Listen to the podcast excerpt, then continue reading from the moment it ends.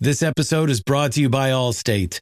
Allstate wants to remind fans that mayhem is everywhere, like at your pregame barbecue. While you prep your meats, that grease trap you forgot to empty is prepping to smoke your porch, garage, and the car inside. And without the right home and auto insurance coverage, the cost to repair this could eat up your savings. So bundle home and auto with Allstate to save and get protected from mayhem like this. Bundled savings vary and are not available in every state. Coverage is subject to policy terms and conditions. Your source for Big Ten talk. It's off tackle empire.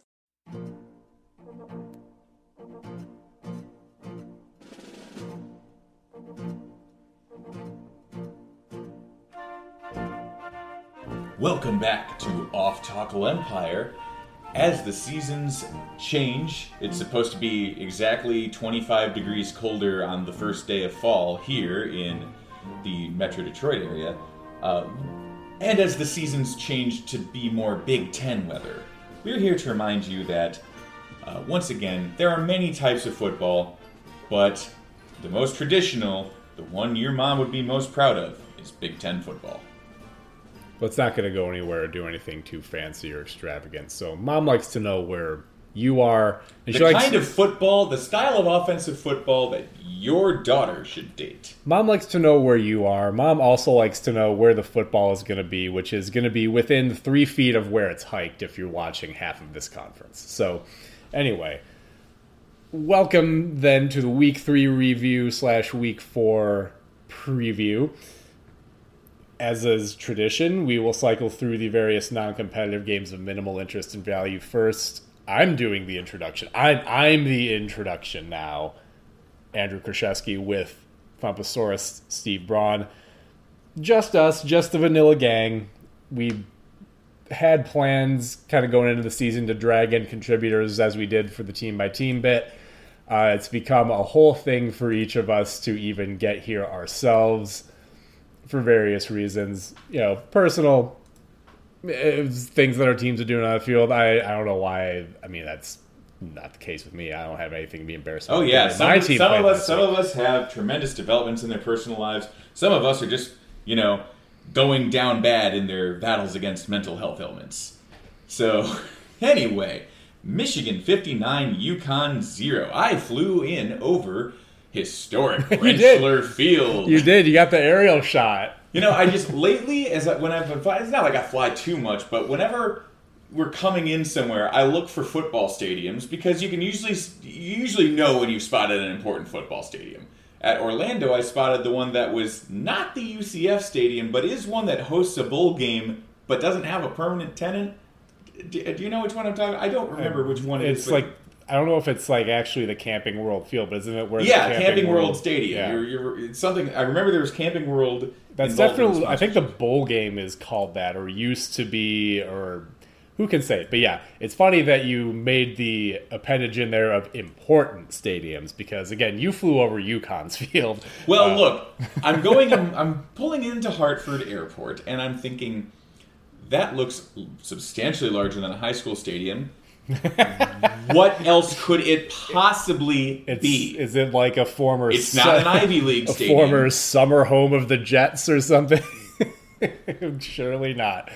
Yes, Random sir. thing I was thinking about. I, I found myself talking to a Patriots fan in, in an airport, and he lives in Vermont, which is, of course, the closest thing is to go to the Patriots games. But it's actually way cheaper to go to the Jets games because the tickets are like less than a quarter of the price, and it's not that much farther away. Like I guess it costs like four hundred for nosebleeds at Gillette, but Oh my god. yeah. Okay, it's two and a half hours away from anywhere, and uh, also the demand is incredible. Oh my! Four hundred dollars for a regular season football game to watch the Patriots lose to the Dolphins, which they do a lot more these days. Like my, Tua. Tagovailoa has never lost to the Patriots. In fact, yeah. Well, and I mean, given the current trend lines, um, that's nuts. But yeah, I mean, look how we're looking for literally anything to not talk about this game because what is there to talk about? I already I already extracted the most interesting thing about this game in Yeah. the Big Ten infographics post, where I posited that both Jim Mora and Jim Harbaugh coached in the Pac-12 but did not win Coach of the Year. Um, and also, they both coached in the NFC West, which it is incredible that line, how many Pac-10 or 12 head coaches also coached in the NFC West. You don't really see that anywhere else. I don't think Lincoln Riley's ever going to coach in the Big Ten. I think he's going to be. He may well take over for the Seahawks when Carroll hangs it up, uh, or when the Cardinals get tired of Kingsbury and he ends up being Alabama's offensive coordinator. You mean you mean the SEC? Yeah. Yeah. Um, well, he certainly. No, I mean, no, I mean Lincoln. I mean Lincoln Riley. Yeah, Oklahoma's. Oh yeah, US. That's right. He was at Oklahoma. he is now at USC, and Should've- USC is not going to the Pac-12, but or not going to the SEC, but is going to the Big Ten. I keep forgetting that. Yeah, it's going to be weird. I, I'm still like, I still look forward to that a little. But, but anyway, I don't because the Big Ten West is coming to an end. I'm also never going to get to every Big Ten stadium. That's clearly just a thing that's never going to happen. Like, I remember I had started this little odyssey of mine in like 2012, and then they add Maryland and Rutgers, and I was like, you gotta be kidding me. I'm never going to get, like, joking, surely this will be the end of it, and I won't have to. It, nope. Not only are they adding two more schools, they're on the opposite side of the country, as far away as they can get in the continuous lower 48. And yeah, it's clearly never going to happen. Anyway, if you really want to hear things about this game, Blake Corum scored five touchdowns on 12 carries. and only 70 yards, which is interesting. Like I didn't think of him as a short yardage back, but anyway, yeah, there, there wasn't anything to see. It it did end up. Be, I mean, the line was 51 points as of kickoff, I believe. So it did. They did have to keep scoring until into the fourth quarter, but. They pulled all their stars. They played everybody who was on scholarship who they planned to play. So there's nothing to say about it. Um, Ohio State 77, Toledo 21. The Buckeyes had a mere five score win over a Sun Belt team last year, and a few folks dared to whisper into the cosmos, hey, maybe they're not a super elite after all. So, to prove their power, they not only blew up the Alderaan of Toledo, but then blew up a few of the bigger pieces that were floating around in space for good measure, just to make sure everyone understood exactly what they are. Yeah, they got seven uh, passing attempts for Kyle McCord in this one. Um, I, I, mean, hey, look, Toledo did a good job of limiting TreVeyon Henderson to 19 yards and a touchdown, mostly by surrendering 77 points, so that there wasn't any need to give him the ball more. yeah, just go, just go into the end zone. Yeah, and it, of course, in our OTE league, I have the Toledo defense, and I learned in this game that there are actually ceilings on the penalties. I only got a zero from playing them and forgetting to find an alternate for this week instead of JMC scoring, for example, where I would have lost about 180 points. So, just as well that I didn't fiddle around with the scoring settings because I would have ended up just penalizing myself. Anyway, I don't really know what you want us to say about an explosive passing attack against, admittedly, one of the better MAC teams, but I a- mean, it's a bad MAC this year, and even a even- Toledo is far and away the class of the MAC, yeah, which is not saying very much. yeah. Well, I don't think that the I don't think there are many no, peak Northern Illinois teams that would stand up to this Ohio State. But anyway, it it was what it was. I'm I'm fairly sure Jaxon Smith-Njigba still did not play in this game. He no, was he supposed two to. for 33. Okay, so He- they he took him out quick. snaps. So they got him back in. They got him out quick. Um, he'll likely be full go when they host Wisconsin next week, and they'll be fine. Um, Minnesota 49, Colorado 7. It should be really difficult for a Power 5 team, ostensibly, I mean, even one with the lower annual payout that the Pac 12 network gets them and so forth. Should be really hard for a P5 team to find itself in conversation for the worst FBS team with the UConns and the Hawaiis of the world. But here the Buffaloes are. Um, that being said, this victory for Minnesota was not without a price. Uh, wide receiver Chris Autman-Bell suffering a leg injury that will require surgery that will keep him out for the rest of this year. Apparently, the plan for the Minnesota staff is, if he is interested, is going to be to apply for a seventh year of eligibility for him. There are going to be a few of those guys walking around next year. Um, certainly wish him the best. It's just terrible when a guy like that just can't he can't get a break in terms of the injury bug and never you'll never know what kind of player he could have been on the field. As for Colorado, uh, if you want to know how bad things are, they uh, their athletic director released a statement in which he was basically like, "Look, we saw the game. we know what happened. We know what the deal is. Um, let's just kind of uh, chill for a second. And uh, It's only Karl Dorrell's only a year and change into his contract. Colorado is probably not looking to try to get back into the coaching carousel now that Nebraska and Arizona State have already hopped on, and they're not going to be the last ones this month. yeah, so- he basically said, like all of you, I have been disappointed to watch our football team struggle this fall.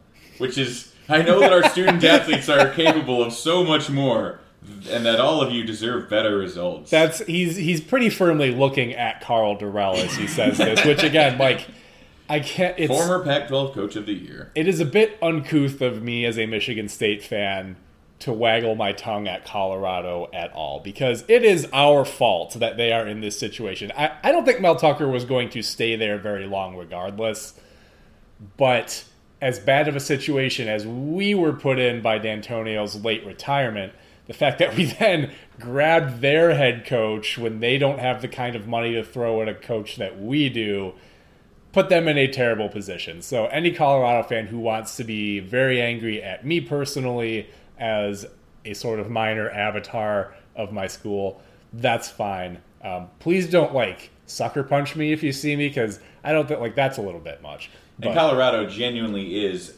just take out the 2016 season, and uh, they're absolutely Kansas because that's their only winning season besides 2020 and 2016. They have none since 2005. and it's honestly it's another data point in my notion that I think we got to move up the the time bar of what is the relevant period within which you need to have won a national title to be relevant because Colorado and Georgia Tech both have national titles in my lifetime and yet here we are.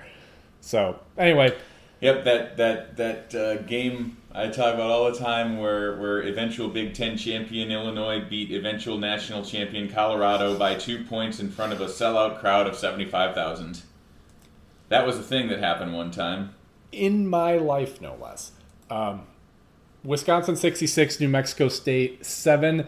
Wisconsin beat Jerry Kill by more points than Minnesota did. So oh, I guess gonna, they had even worse blood with him. I'm just going to point that out. I don't. I mean, you know, who knows if these things mean anything at all? Um, Well, I'm assured that they do, by some people. yeah, yeah, yeah. This is this is real. This will it gives real moral clarity to the slap fight that was probably going on behind the scenes between Paul Chryst and Jerry Kill. So, uh, not a whole lot to talk about in this game. Some indications that maybe Skyler Bell shapes up to be a number one type receiver for your offense if you're Wisconsin. I would not read too much into the results against, again, it's really astounding how many just absolutely dreadful teams there are in FBS now, but not surprising given the way that rosters can dissolve overnight. New. Mexico State is a special case. They Yeah. got orphaned by the Sun Belt a, a number of years ago, and they're just kind of like, I mean, is UConn is UConn still FBS?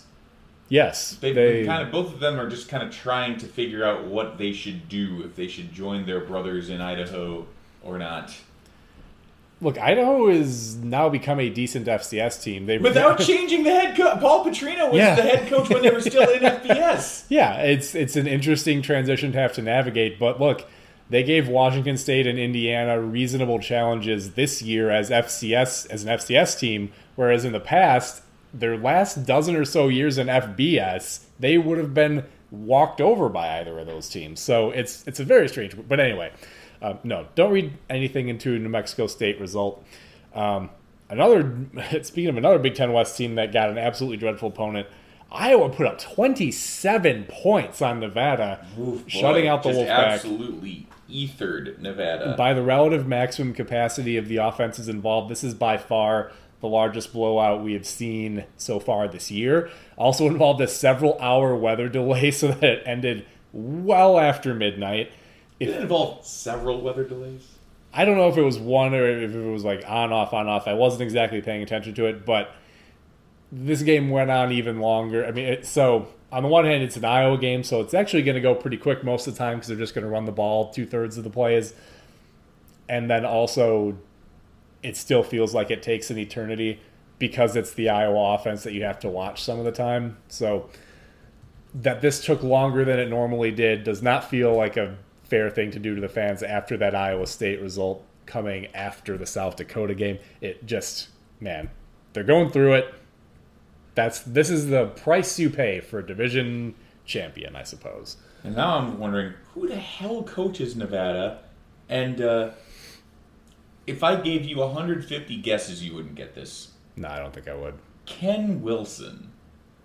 Totally made up name. That's a that's no. You want to know something even more made up? He was born in oh in a city that is a week two game, Virginia, Illinois. I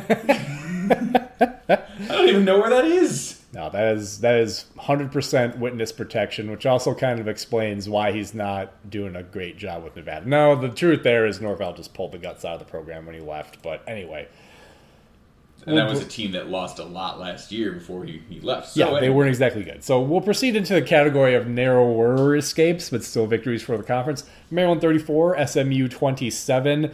Describe a Maryland non-conference win if you can for me. Okay, freewheeling offense on both ends, although in this case did not turn into as many points as I would have liked, having picked Tagovailoa for JMC. Well, you know, you always. I mean, we certainly thought that this was going to be a, a big one. Only 23 pass attempts, which kind of surprised me. Although Tanner Mordecai had 54 for SMU. I guess. Um, Maryland running back getting huge yardage on a very small number of carries. Uh, 15 penalties in a win for Maryland. Yeah, man. I, once you've got a brand, that's like it's it exists for a reason in a lot of these cases. They pull off a narrow win. Uh, boy, commit 15 penalties against Michigan next week, and you might not be within 15 scores. Um, Rutgers 16, Temple 14. Rutgers' only touchdown this game was a pick six. They otherwise mustered three field goals. This offense has become outright Frankensteinian. Their leading car- leading ball carrier on the day was Johnny Langan with nine rushes for seventy something yards. That's my quarterback.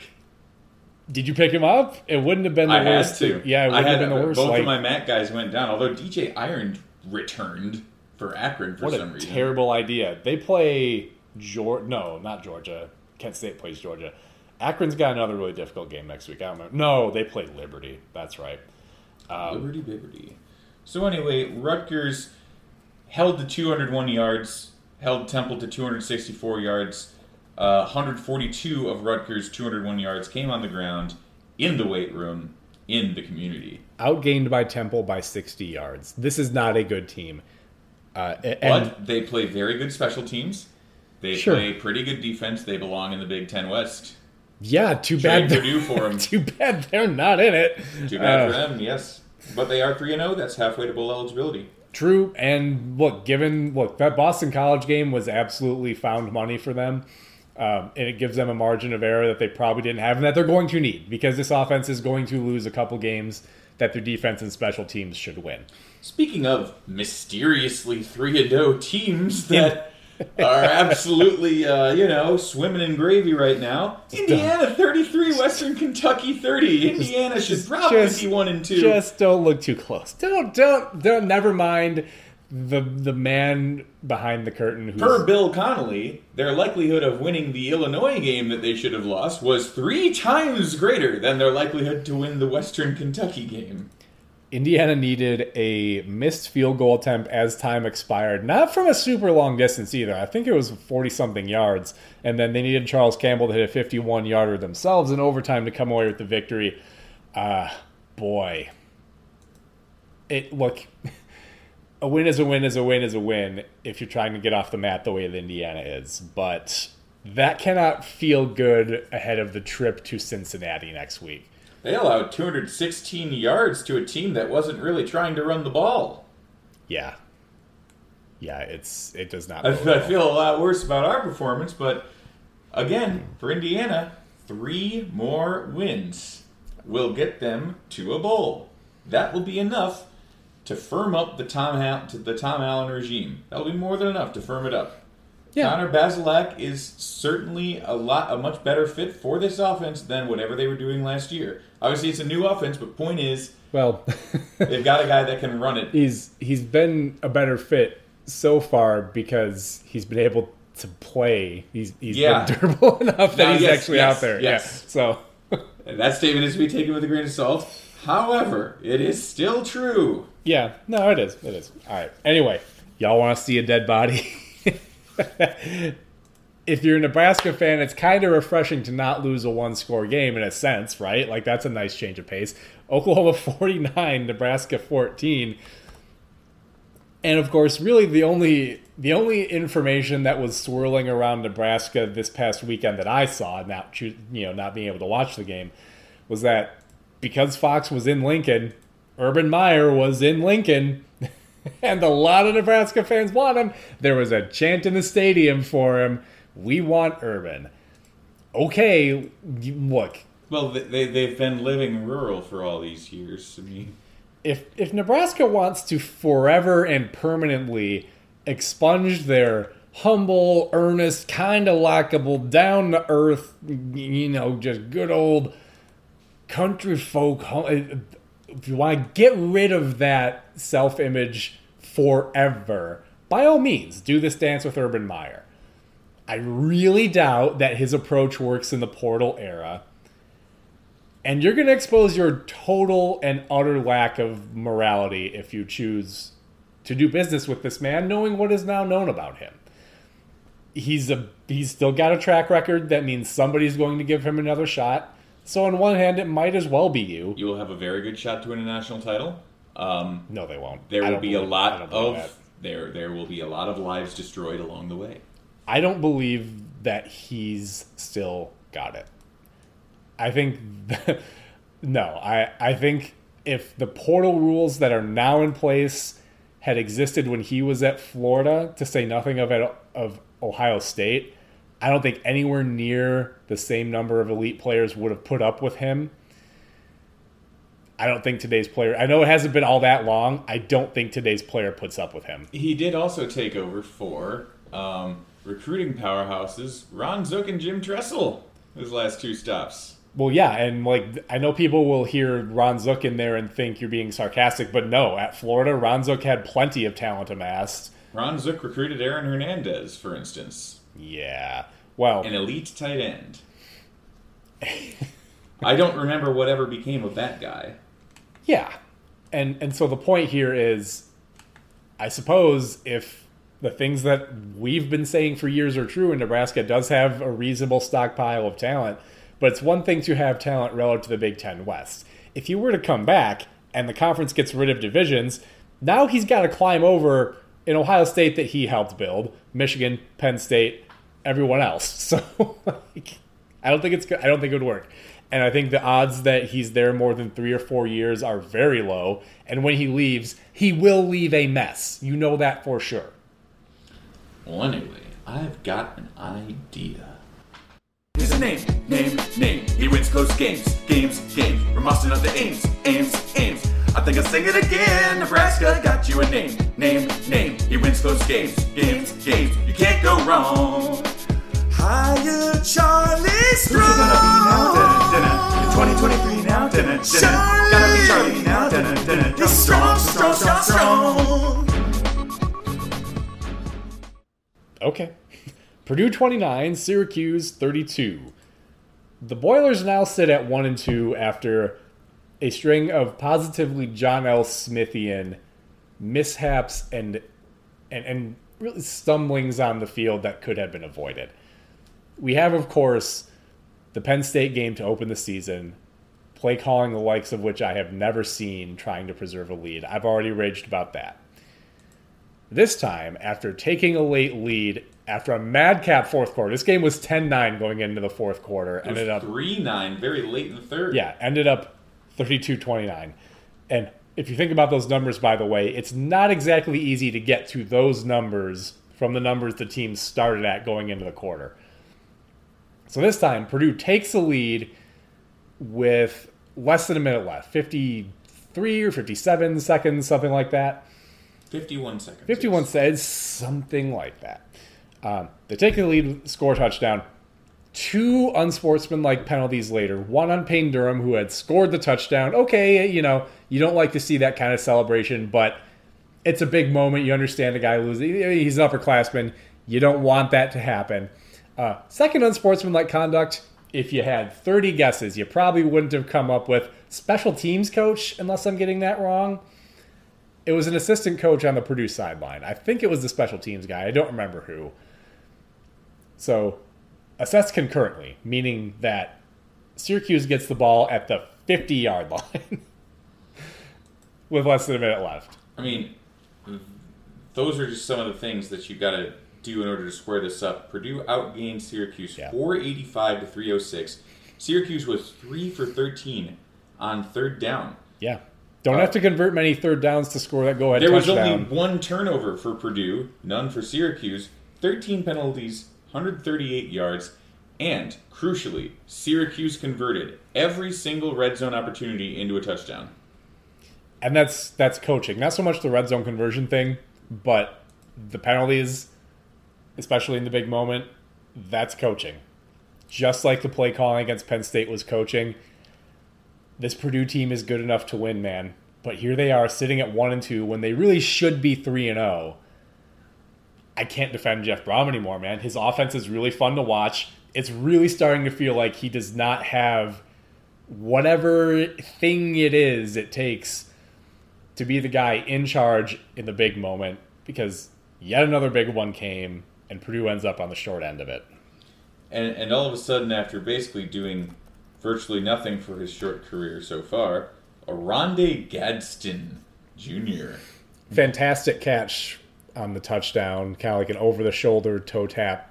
You know, He came up huge in this game, six for 112 and two touchdowns. yeah. Purdue stopped the run to the tune of 125 yards, 42 yards on 18 attempts for Sean Tucker, superstar running back. Yeah. Syracuse is now 3 and 0. Dino Babers is not dead yet. Evidently not. Um, yeah, they, uh,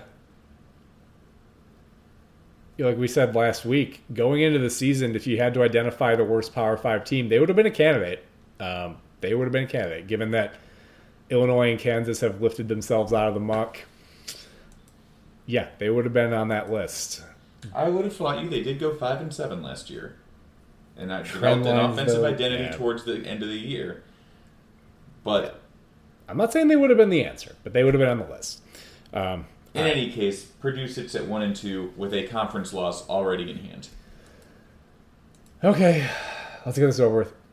Michigan State 28, Washington 39, and I'll tell you, it was not that close. Um, Washington did whatever they wanted on offense to a comical extent. First five possessions, all touchdowns. Well, no, I guess Dan corrected there. They were stopped one yard short of the short of the end zone, and then immediately got a safety out of Michigan State and got the ball back anyway. Probably better than a touchdown because they then scored on the ensuing possession.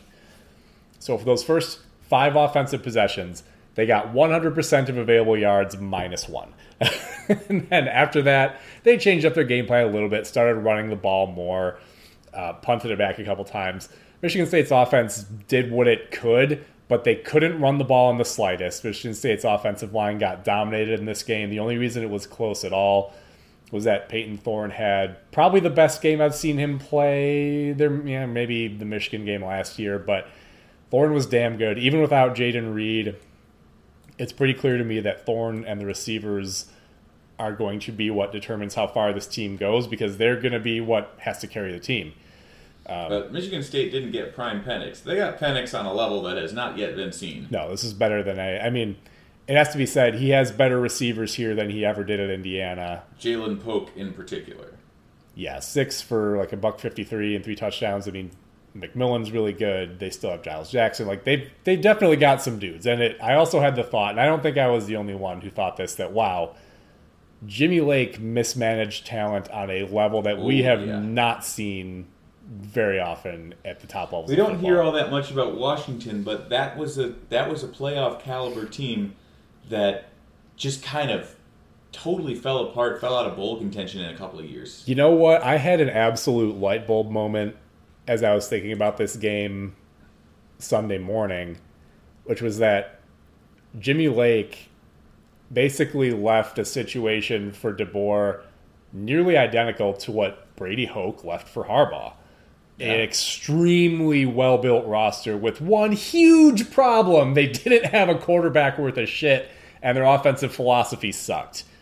In comes a head coach who grabs himself a decent quarterback off the transfer market. All of a sudden, all the machines are humming again.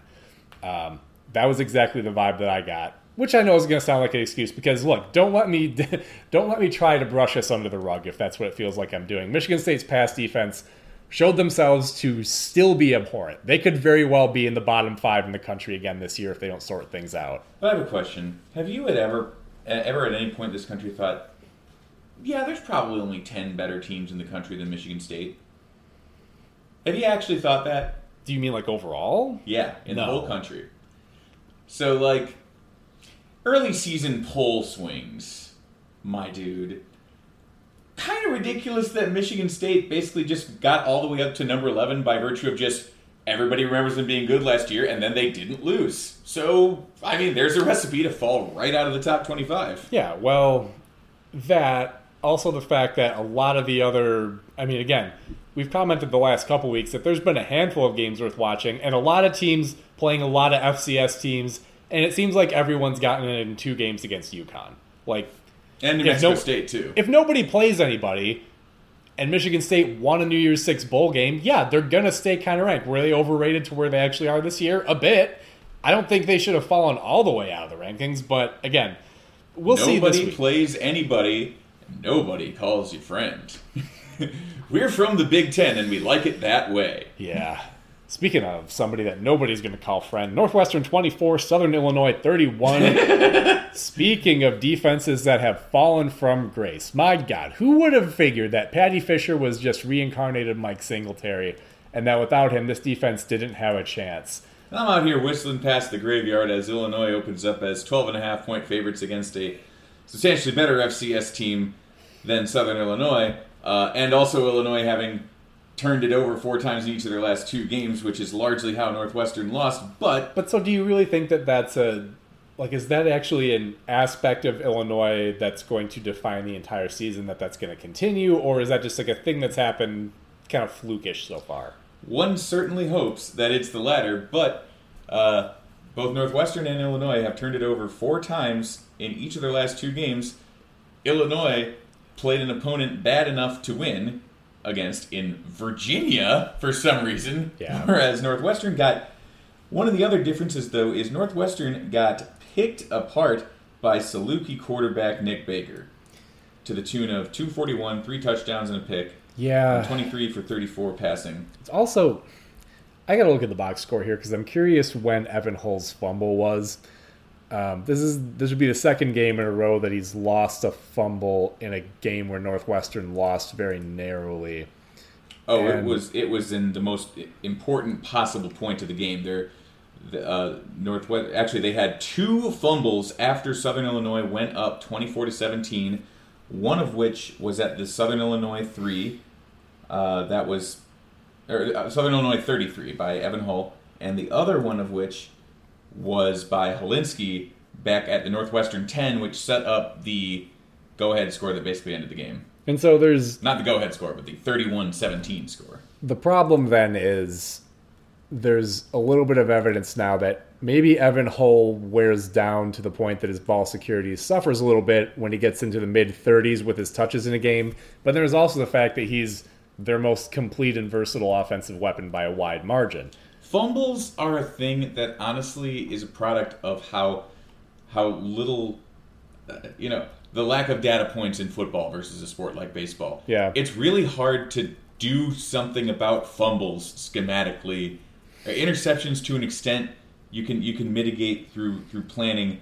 Fumbles obviously you just don't get your ball carrier hit, but it's kind of hard to scheme out of. It's you know you certainly hope somebody doesn't fumble the ball, but like I don't know that you can what you what you can blame that on. I don't know that you can say that that's a coaching thing. Obviously, getting Hilinski, you know, blown up in a situation like that to where he he gives up the ball to set up kind of the game sealer is one thing, but also yardage was 380 to 357 in favor of, of Northwestern. Northwestern went six for 17 on third down. Um, Like Yeah. I said, we saw a team overcome a four to one turnover deficit to still dominate a game, largely because their defense, uh, the Illinois defense, kept Virginia off the field. In this case, although they held them to five for sixteen on third downs, they allowed three for three on fourth down and uh, 261 passing yards. Southern Illinois looked like a, a very composed team. Yeah, well, I mean, the other thing though is that if you want to point at Northwestern's four turnovers, okay, fine. Southern Illinois missed two field goals. like they, they had a couple of empty possessions too, uh, and also turned the ball over twice. So if you consider the missed field goals as turnovers, this was an even game in the turnover column. This is just a fact of Northwestern playing a kind of unremarkable FCS team way too close to even. Uh, I don't know what the solution here is, but Northwestern team that got got by Incarnate Word worse than Nevada did. Yeah, although you know we'll have to keep an eye Incarnate on Word is Incarnate Word is pretty good. Don't Uh, get me wrong. apparently they are. Uh, yes. I mean, Southern Illinois was getting votes in the FCS poll despite their 0 2 record. They played two very good teams. Um, well, now they played three very good teams, or now now they played two very good teams and Northwestern. I'm sorry. yeah, I was gonna say let's let's correct ourselves there. Uh, but yeah, it's it's a loss that moves Northwestern to one and two. September Northwestern has been a little bit of a meme, but it's getting pretty hard to dispute, man. It's like it's a real thing, um, and this is it's to the point where it's overwhelming even year Northwestern, which does not feel like a thing at this point. Let me see what I'm looking for. One more thing here. That is Northwestern, Southern Illinois. Northwestern had, uh, yeah, Northwestern lost the game decisively enough that uh, Bill Connelly's model predicts predicted, you know, well, the post game win expectancy was 10% for Northwestern. Um, Yeah, that's bad. so That's pretty bad. All right. So to conclude the week that wasn't the Big Ten, we're gonna. I'm. We'll see if I remember to do this next week or not. Maybe it's just a one week thing. Maybe it's something that becomes a new feature. But for the best performance by a Big Ten team of the week, we will cover them last, and we will call it the "Put It on the Fridge" game of the week. Uh, Penn State gets the first such honor by virtue of a 41 to 12 mollywhopping of the Auburn Tigers on the road, no less. Bryan Harsin isn't fired yet. I, if you had told me going into the game that two FBS coaches would be fired before him, in fact, two Power Five coaches would be fired before him, I would have been quite surprised. I would have given you Scott Frost, sure. Did not see Herm Edwards coming necessarily because, as we were discussing before we started here, I kind of thought he was already fired. But anyway, Yeah, so Nebraska has made two major uh, coaching staff shakeups before Auburn has made a move. yeah, at- at- right. Interim Mickey Because yes, Joseph. I believe that we forgot to mention yeah. Erik Chinander is gone. Yeah, the, the interim coach fired the defensive coordinator. It's like Okay, I mean whatever you get. Like, oh, I can't on any reasonable grounds oppose that. No, after giving up 49, and it's you know they hadn't exactly lit, covered themselves in glory this year, giving up 45 was it to Southern or to Georgia Southern? So- Damn near 700 yards. yeah. So let's not pretend that the defensive performance justify itself, but usually an interim is content to play out the string and not fire any of his friends on the staff. But you got to appreciate the the approach. Anyway, Penn State Auburn game was close on paper at halftime, but this game is a good example of why I'm always rambling about Penn State as the team best equipped to challenge Ohio State. They have incredible talent on both sides of the ball. The, this freshman class for Penn State is going to be the core of a conference championship team. I'm really coming to believe that more every week. The turns out the simplest way to fix a run game that's been broken for a few years is you think back, huh? You know, we had Miles Sanders and Saquon Barkley, two like blue chip five star running backs who were destined for the NFL. Our run game looked a lot better. Maybe we should go and get another one of them guys. And then they did, and lo and behold, Nick Singleton looks every bit like Saquon Barkley out of the box. Not the same running style, you understand, but in terms of the results, kind of hard to argue. Uh, and yeah, it Auburn is not as strong as they have been historically, but again, it's one of those programs that always has 40 or 50 blue chip players just sitting around just by being who they are and where they are. Uh, so again, I personally am very much looking forward to them firing their coach so that my coach can pick over their roster because that's why we that's what we do. I, this is also kind of validation for what I've been saying. I think Auburn's a mess. I think Auburn is Yeah. going to be bad. I think Auburn could be one of the worst teams in the SEC now. I mean, who, who else is going to oppose them? Is Vanderbilt? now. Vanderbilt, yeah. That's it. So Vanderbilt, Auburn, but they're not in the same they- division. yeah. Somebody's like they had to play the SEC West. Missouri's looked pretty bad. Who in the division is Auburn going to beat? Mississippi State, maybe if they get him at the right So time. you're going to have Auburn versus Missouri in a really sad rematch of the 2013 SEC title game. oh, oh, where are they now? Or they're uh, both yeah. just they're both just like They're- they're not- balding and like Uh, 34-17 win over Abilene Christian has not impressed the locals with Eli Drinkwitz. no, if you can imagine. Uh, yeah.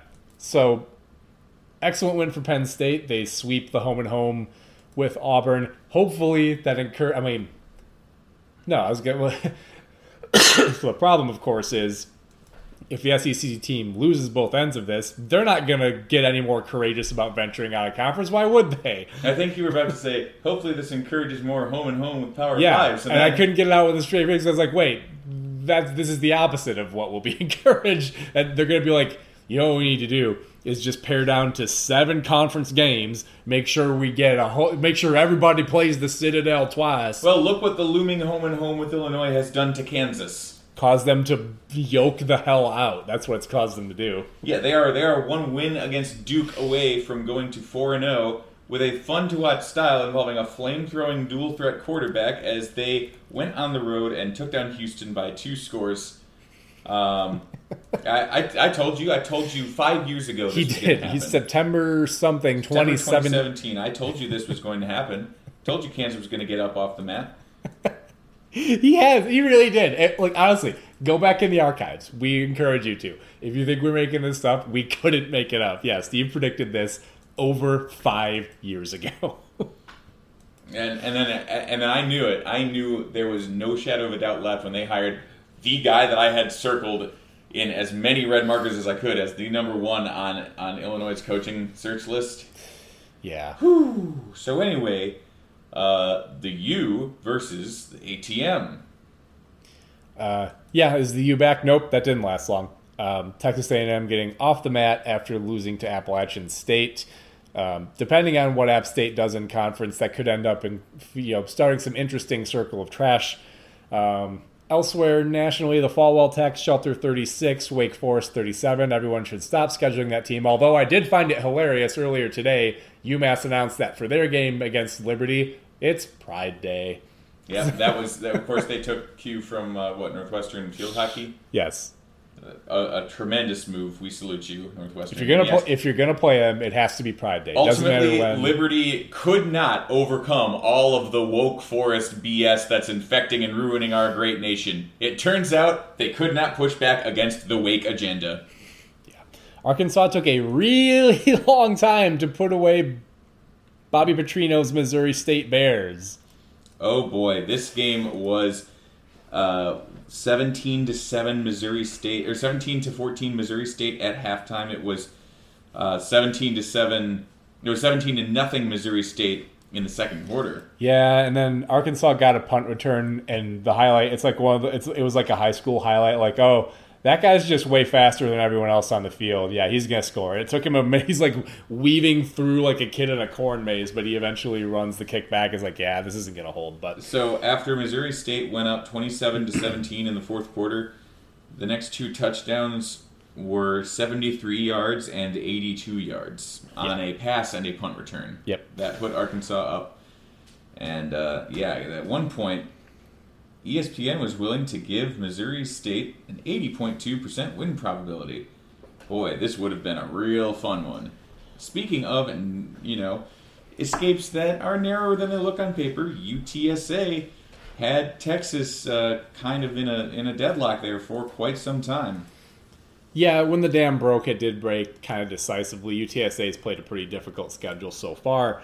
Um, and give Texas some credit, I suppose, for perhaps wallowing in the Bama thing a little bit. Or is it basking because they somehow moved into the rankings in a loss? Uh, still incomprehensible to me, but anyway. Well, UTSA now has a quality loss, so I think they should be receiving votes. But uh, I- Auburn, which is just I can't get over how funny that name is. Um, it- it's just like imagine Auburn hiring. Oh my God, what if Auburn hires Bret Bielema away and then Texas's kicker transfers there? so anyway, Uh, Bijan Robinson took over the game. Bijan Robinson has a uh, has a mustard out that has some of the most aggressive packaging and marketing I have ever seen. For a mustard, especially, but yes. Yes. Uh, the, the the one thing that he couldn't score on, which was his taste buds. Um, elsewhere around the country, Florida was absolutely against the ropes. They were up against it, and uh, and the brakes were beating the boys. And then it was like it was it was like one of those things you see in a wrestling match where the you know the face is overwhelmingly pinned and the odds are ridiculous, and then like the face slips or the heel slips on a banana peel or something. Um, USF had con- had bad snaps on consecutive plays to essentially give the game back to Florida. Um, this Florida did not win this game because they're any good. What is Florida's reward for narrowly escaping against a really bad P5 in, or G5 in-state opponent? They get to play the game day game next weekend. So Whereas Kansas would have hosted Duke, who has never appeared on College Game Day. Kansas has appeared once, and Duke has never appeared on game day. Both are undefeated, but instead we get another featureless SEC game between two teams who have been. I think Tennessee Florida has been the game day game like eleven or twelve times. Which is funny because like Tennessee hasn't been Haven't been relevant in twenty five years. Yeah, now see, see, and if you're wondering why the sudden, you know, turn, I, I, I would have been pissed about Kansas getting college game day before. Well, it's one of these things where now I've just accepted that Illinois is going to be the last school that ever gets college game day, and I just want to, I just want to, I just want to try to speed run to that now. I want to, I want to wear it as a badge of honor. Have to I get be the last one. have to get everybody else out of the way. Yeah, there's only like seven or so left at this point. Yeah. But uh, yeah, Kansas would absolutely have, have been one because, frankly, Kansas going to four and zero would be a very interesting story.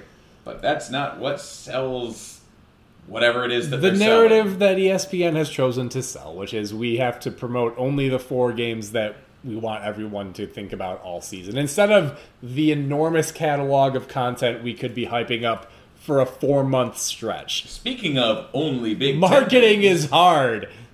Speaking of only Big Ten things, UCLA escapes South Alabama on some kind of, kind of, kind of rickety last second field goal. Oh, I've never seen a field goal that wanted to go in less after the UCLA guy kicked it, and I, I believe I played their kicker in JMC this week, so it ju- it it, it must have been my spirit reaching out and, and influencing that football There is a there's a to make it look so very much like there's a wanted to go wide. visual that I have that's so specific. I don't know if I've ever brought it up before. There's a, a while ago when Bob Stoops was still the coach of Oklahoma, and Florida State was like, you know, remember when Florida State used to be number five in the preseason polls every year despite never finishing ranked? Yeah, And Oklahoma played them on opening weekend, won on just like this extremely shitty looking kick. And Bob Stoops has just this like, you gotta be shitting me. What in the hell is that? Look on his face. He just can't believe what a shitty kick he's just won the game on. That's, that's what I'm thinking about here. Yeah. Um, very, very questionable decision making by South Alabama, uh, f- faking a field goal into a really bizarre busted fake play. yeah, yeah. It by all means, I mean, an escape that UCLA will certainly be glad to have had, and all dozen of their fans that were there in the Rose Bowl. Very, uh, uh, I keep saying like, "Well, you know, the students haven't come back yet." It's like, what? It, it's the middle of September. What do you mean the students aren't back yet? Where are they that they're not back from? Well, presumably they're all still on campus. They're not back to the Rose Bowl yet because it takes that long to get out there. Ah. They're all still on their way out there for the week one game.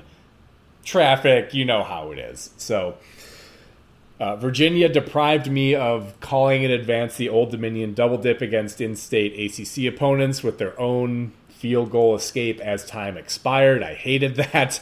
Um, Arizona beat North Dakota State at home, which was a Unbelievable. yeah, legitimate upset. Um, They, they, they got outgained 407 to 394, but they forced a turnover and committed only one penalty to Yeah. North Dakota State's six. yeah. Uh, I, I'm genuinely shocked that this happened. North Surprising. Dakota State ran the ball for 283 yards.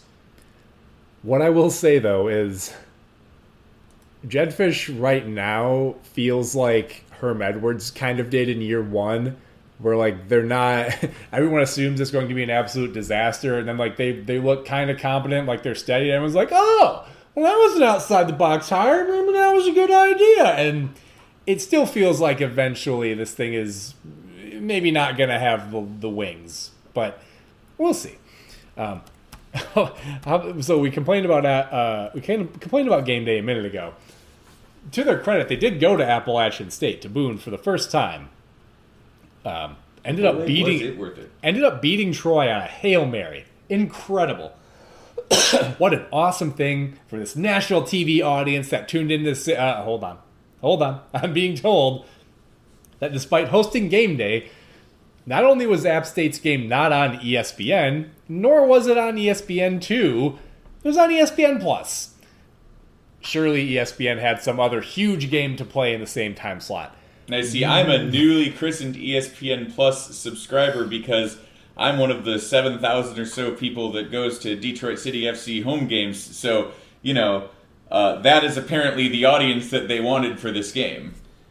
Yeah, so what what marquee matchup did ESPN choose to play on their flagship station instead of the game day game that they had picked? Surely it had to be a good one, right? Which game was it? Wasn't a game. They played college football scoreboard for three hours in the middle of the afternoon instead, instead of, of, airing the game, the game day game. Went to game day for. That is completely inane. I do not. I will never understand that. I don't know who makes the decisions for this network anymore. I don't know how they still succeed. It's because they're too big to fail, and they have the only properties that nobody Disney. else wants. I sure, sure, but you know what? My wife, who is a Disney adult, is getting fed up with Disney because of how bad they are at interacting with their customers.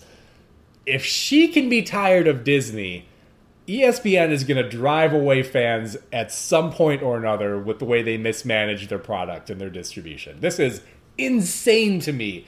What was the game of the week? The the emotional linchpin of the week, and they were just broadcast. They were just, they just had a camera pointed at two guys sitting at a table in a studio, just reading scores. Are you fucking kidding me? This is not that hard. I'll tell you, you what, favorite... you picked right. You picked the best game of the week. I can't decide if my favorite Disney character is Detroit City FC's Michael Bryant or if it is Illini running back Chase Brown.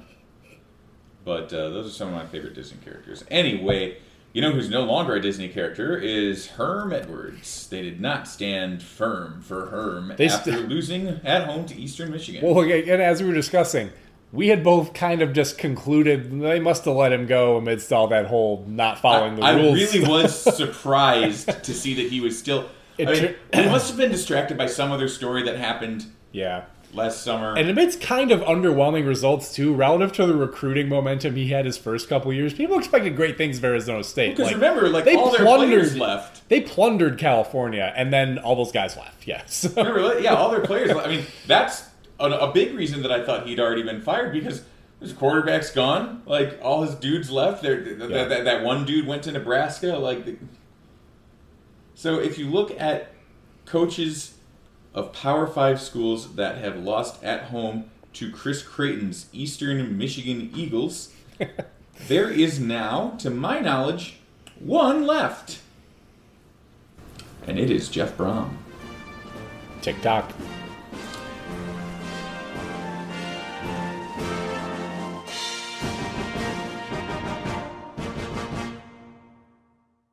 Your source for Big Ten talk. It's off tackle empire.